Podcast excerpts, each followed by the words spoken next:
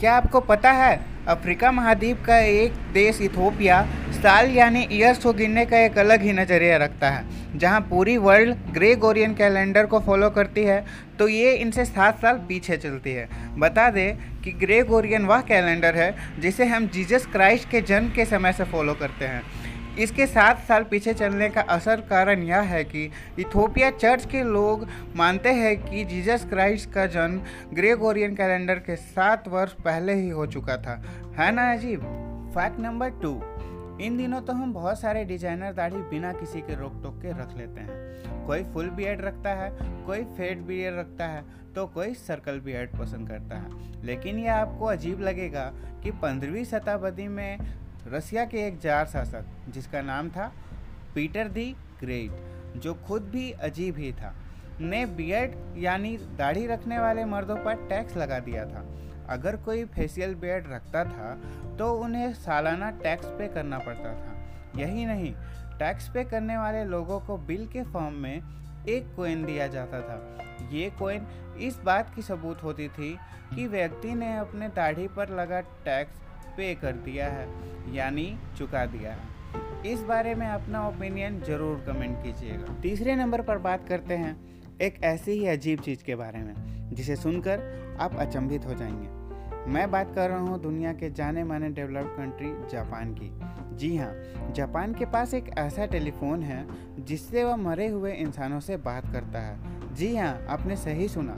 यह जापान के hill top garden में है, जिसका नाम है विंड फ़ोन इस फ़ोन को इटारू ससाकी नाम के पर्सन ने बनाया है। वह सोचते थे कि ये इस फ़ोन की मदद से अपनी मरी हुई कज़न सिस्टर से बात कर पाएँगे। हालाँकि ये थोड़ा फ़नी भी है, जिस पर विश्वास तो नहीं किया जा सकता।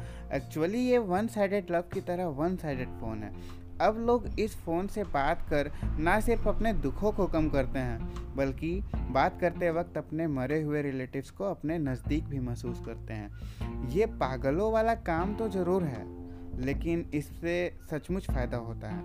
आप भी इसका यूज़ अपने रियल लाइफ में कर सकते हैं। अब आपके सामने है फैक्ट नंबर चार। फैक्ट नंबर चार पे हम बात करेंगे दुनिया के सबसे पुराने फ़ूड की।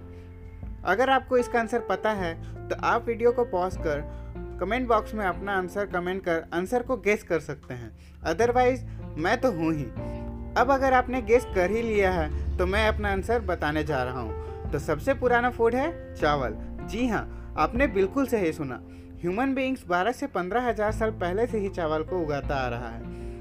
आज हम जितने भी वेराइटीज़ के चावल खाते हैं, इन सब के अवशेष एंशियन चाइना के पर्ल रिवर वैली में पाए जा चुके हैं। इसके बाद कॉर्न यानी आम भाषा में कहे तो मकई। ह्यूमन बींग्स द्वारा उगाया गया दूसरा सबसे पुराना फ़सल है, जिसे साढ़े सात हज़ार से बारह हज़ार वर्ष पहले से उगाया आता जा रहा है। पाँचवें फैक्ट पे हमारे साथ है साल्ट यानी कि नमक, जिसका यूज़ हम अपने फ़ूड के टेस्ट को बढ़ाने के लिए करते हैं। इसकी खोज ह्यूमन हिस्ट्री के सबसे अहम खोजों में से एक थी।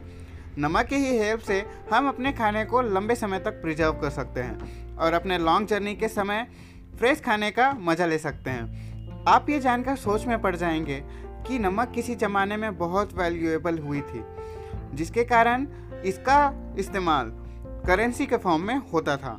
जी हाँ आपने बिल्कुल सही सुना। रोमन साम्राज्य के लोग इसे मनी के तरह यूज़ करते थे। वहाँ के शासक अपने सोल्जर्स को पैसे की जगह नमक को सैलरी के रूप में पे करते थे। कितनी अजीब बात है ना? और गौर करने वाली बात यह भी है कि उसी सॉल्ट वर्ड से ही सैलरी वर्ड ओरिजिनेट हुआ था। अब आते हैं छठवें और इस वीडियो के आखिरी फैक्ट पर।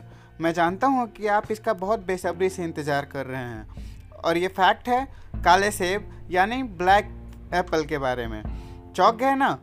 दरअसल हम सेब के सिर्फ़ red yellow and green varieties के बारे में ही अवेयर हैं। लेकिन क्या आप जानते हैं, काले सेब भी होते हैं, जिसका नाम है ब्लैक डायमंड एप्पल ये तिब्बत में पाए जाते हैं और हुआ न्यू फैमिली से बिलोंग करते हैं। इसे चाइनीज़ रेड डिलीशियस के नाम से भी जाना जाता है।